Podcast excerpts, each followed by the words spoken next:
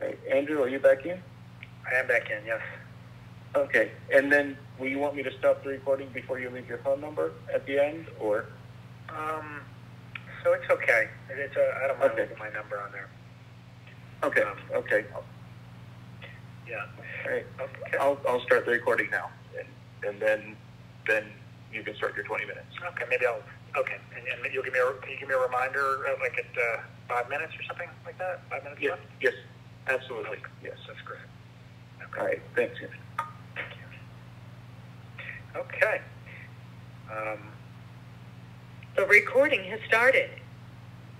Yes, hello, my name is Andrew, and I am a compulsive overeater, and I'm very grateful to get to share my uh, story with you guys tonight. And um, I, uh, just for some facts, um, my weight um, currently is about 150, but my top weight was about 175. So the food was never, it didn't add tremendous amounts of weight to my body. What was really going on was this obsession, a compulsion, and um, isolation, and terrible depression, and, and, and even desperation. But I would play so much basketball, and and um, you know I, I would lift weights, and I was always into like keeping in shape. So I would perspire, and I didn't put on a lot of weight, but I I, I carried a, a hundreds of pounds of baggage, and um, I would sneak and eat, and um, my um, I mean, I grew up in a family that uh, we didn't really have a, a, a very strong sense of religion. Um, I think my dad was sometimes, you know, kind of sort of an atheist, and um, so, um, and my parents were, um, you they struggled, uh, separated when I was eight, divorced when I was twelve, and um, it, it, was, it was a lot of chaos, uh, a lot of like arguing, and uh, it, it was not the most pleasant environment. Um, but I could always count on food. The cabinets were never locked, and the, the refrigerator was never locked. And so I learned, you know, watching my parents, um, that food could be counted on. And, and so, if anything, if, if, if there was a God, it was food. And so I would, um, you know, just go to it, and, and it would comfort me uh, when I was uh, sad, and it would keep me company when I was lonely, and when I was overly excited, it would calm me down, and when I was bored, you know, it, just did everything, and it worked. Um, Halloween was my favorite holiday. You know, I'd try to get as much time pounding the pavement as I could. And um, I would go out with uh, friends after eating dinner, and we lived in New Jersey, so we would all end up at a diner, and everyone would order like a little of this, a little of that, and I would have the such and such deluxe, you know, which was my second dinner. And then after I got home, I'd go for some more food, and, and I just loved to eat. It was it was wonderful. Um, you know, but after a while, like you know, friends could be rejecting, and sometimes I felt uh, very insecure and like uh, I felt I didn't feel smart and often. So I found uh, a couple of buddies named Ben and Jerry, and if I just stayed in with them and a television, maybe some something sweet to eat, you know, they didn't reject me. They were always accepting and loving. And after a while, my friends, they weren't really calling me to invite me out that much anyway, but that's fine. I don't really need them. I got my buddies right here.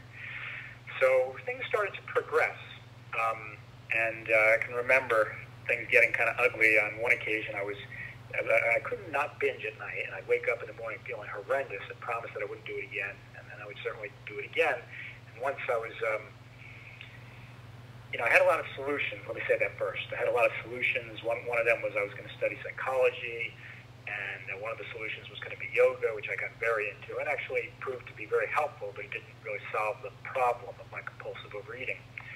And I remember, um, you know, I, uh, I got into a graduate program. I was going to become a clinical psychologist, and uh, then um, I decided I, I wanted to become a yogi instead. So I moved out to Massachusetts to live in a a, uh, a, yoga center. And um, but people said, listen, if you really want to learn what this yogi's teaching, you got to work your program. You got to work your 12-step program. So I used to kind of slip out the back door and go to meetings in town. I had already uh, been introduced to meetings um, in uh, you know well before that. Um, but I moved to Massachusetts in about 1990, and I remember uh, going out and binging at times, and And I said to myself, gosh, you know, you can binge while you're in the car, but just don't like do it while you're driving because this is getting dangerous. You know, you grab a French fry, you reach down, and I reach down and grab it. The horn beeps at me. People are crossing the street. Maybe they look at me funny. So I, I committed to myself, listen, I'm not going to eat while I'm driving. And that lasted at least a day before I was, you know, just right there again. Like I couldn't stop it. I didn't have that control, and it felt terrible to know I was out of control. It made me feel terribly insecure.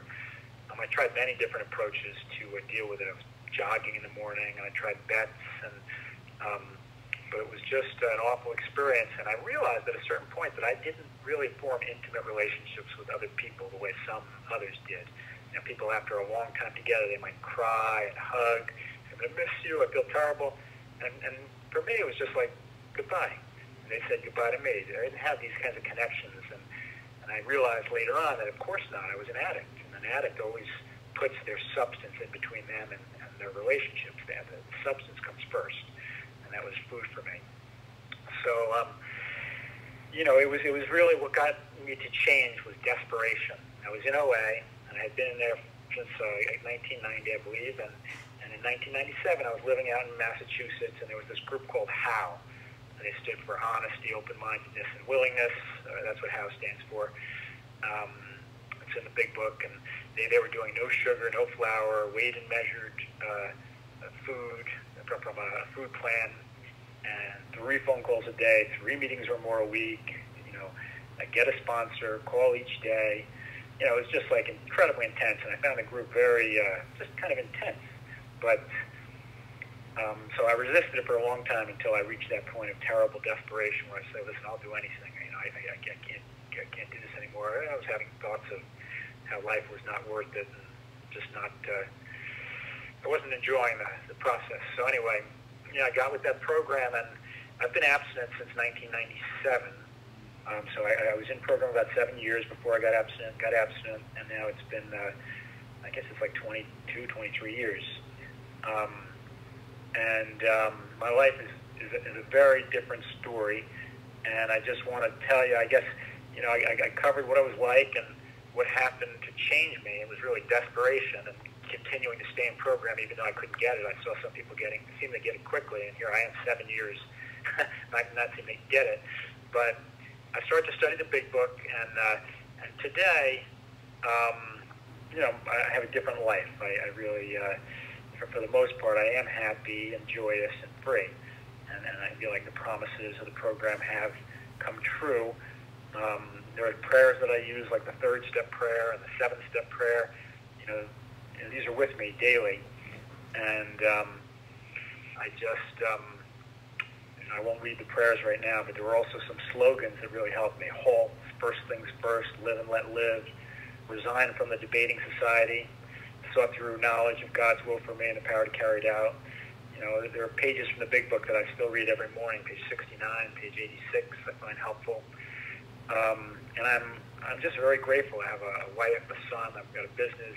I live in, in uh, Long Island, and uh, right now things are a little bit tense, as you guys probably know. Not just here, but in other places too. And um, you know, I'm just taking it one day at a time. I'm working my program. I read in the big book that you know soldiers go out to war and they bring their God with them.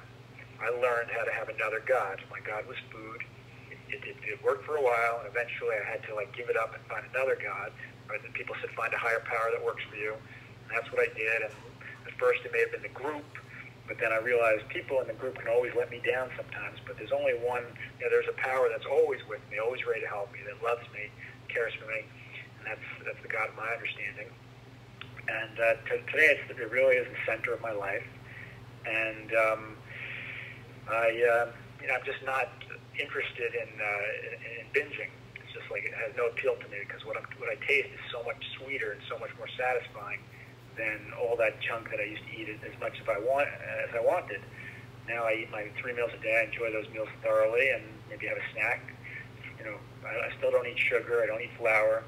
I have a digital scale in my kitchen that helps keep me honest because digital scales don't really lie. The other kind of scales you can kind of lean to the left or the right and change the change the weight a little bit, or the way it looks.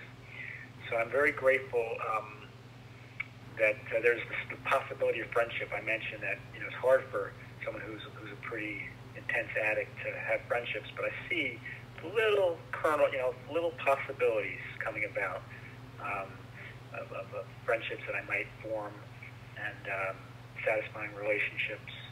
Um, today I have to avoid uh, self-pity, self-seeking motives, selfishness, dishonesty, resentment, fear. These are things that I have to stay away from. And I ask God to help me. You see, um, I was freed from some terrible uh, addiction, food addiction, and uh, I got free with the help of the higher power, but not so that I can go worship something else like gambling or, or women or something else instead of food. Um, it's like I have to, you know, be thankful I, I've got this higher power that helped me, and my job is to do whatever I possibly can, one day at a time, to do what I think that higher power wants me to do. So I pray and meditate each morning for about half an hour. I have a number of prayers that I say. I mentioned the third step, the seventh step prayer, Roseanne's prayer. Um, it says in the big book, it's easy to rest on our laurels. You know, um, we're headed for trouble if we do. So I constantly do need to ask to, to look inward and see what my motives are. And um, you know, I just uh, I used to read the promises and be like, wow, could that possibly happen? And now, like, I'm going to read through it. I think I have it right here in front of me. We are we are going to know a new freedom and a new happiness. We will not regret the past, nor wish to shut the door on it. We will comprehend the word serenity, and we will know peace. No matter how far down the scale we have gone, we will see how our experience can benefit others. The feeling of uselessness and self-pity will disappear. We will lose interest in selfish things and gain interest in our fellows. Self-seeking will slip away. Our whole attitude and outlook of, uh, upon life will change. Uh, fear of people and of economic insecurity will leave us. We'll intuitively know how to handle situations which used to baffle us. We'll suddenly realize that God is doing for us what we could not do for ourselves. It's like, it's amazing. This, this thing actually works. We've got something that works here. And um, I, um, I guess I, I could just, uh, you know, rave about it. But it's, it's, it's, it's, it's really kind of weird how, like, I'm just not interested in food and other problems that I have – I kind of have a system now. It's like, oh yeah, my my God. Instead of telling, uh, like the saying, instead of telling um, God how big your problems are, why don't you tell your problems how big your God is? And uh, it's like that, that, it's a confidence that I walk with now. That you know what, if I try to do the right thing, if I try to seek God's will for me and say Thy will be done many times during the day, like I've got a lot of strength behind me. You know, I've got you guys. I've got everyone else in 12-step programs. I've got religious people all around that are, you know, striving, and, and, and all kinds of other forces that can't be seen. Um, uh, there's a quote that comes to my mind that I really like uh, that Einstein said. He said, not everything uh, that um, counts can be counted, and not everything that can be counted counts. So it's like, you know, this unseen, you know, or sometimes seen God, this higher power, it's at work, and if I do right by the, the God of my understanding, things just tend to go well. They tend to work out. So right now we're in this crisis. You know, what's going on with this? You know, I'm not going to try to explain it, but I, I, I believe that um, underlying there's a lot of goodness and love. That's the God of my understanding, and that things will work out. And you know, I know in some cases, uh, crisis come cr- crisis comes really because something has to change and, um, you know, I, I don't really know, but may, maybe something had to change, and, and this is going to bring about some change that needs to happen. And, and, and in some ways, it's, uh, it's the less painful path, even though it certainly doesn't look that way for people that are suffering and uh, having family members that are dying.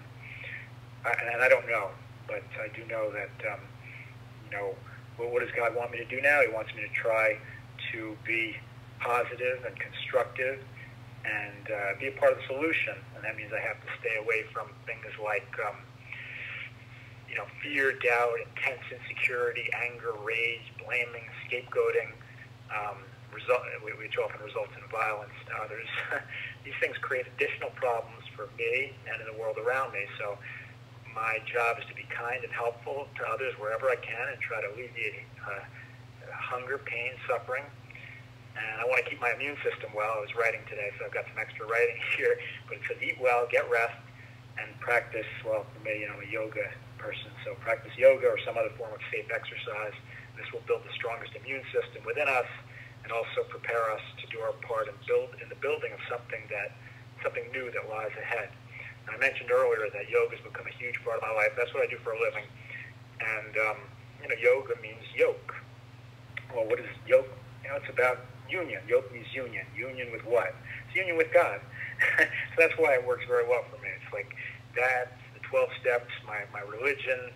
Um, I just feel like they all kind of work together. And so I want to, you know, associate with people that are trying to, um, you know, my, my teacher, my, my uh, teacher said company is stronger than willpower. So if you want to go to a certain destination, get with other people that are, that are going the same direction because you'll get there much faster. So, um, you know, I uh, a couple of prayers that I'll, I'll share if I still have a, Oh, you got- a couple. Of, yep. Yeah, you got How many- five minutes. Five minutes, okay. So here's here's a uh, couple of prayers that I'll throw out, and then closing words, and uh, you know, um, here here's a long version of the Serenity prayer that I that's really helped me over time, and I love it. Say, God, grant me the serenity to accept the things I cannot change, courage to change the things I can, and wisdom to know the difference, patience with the changes that take time, gratitude for all that I have, tolerance for those with different struggles, and the strength to get up and try again, one day at a time.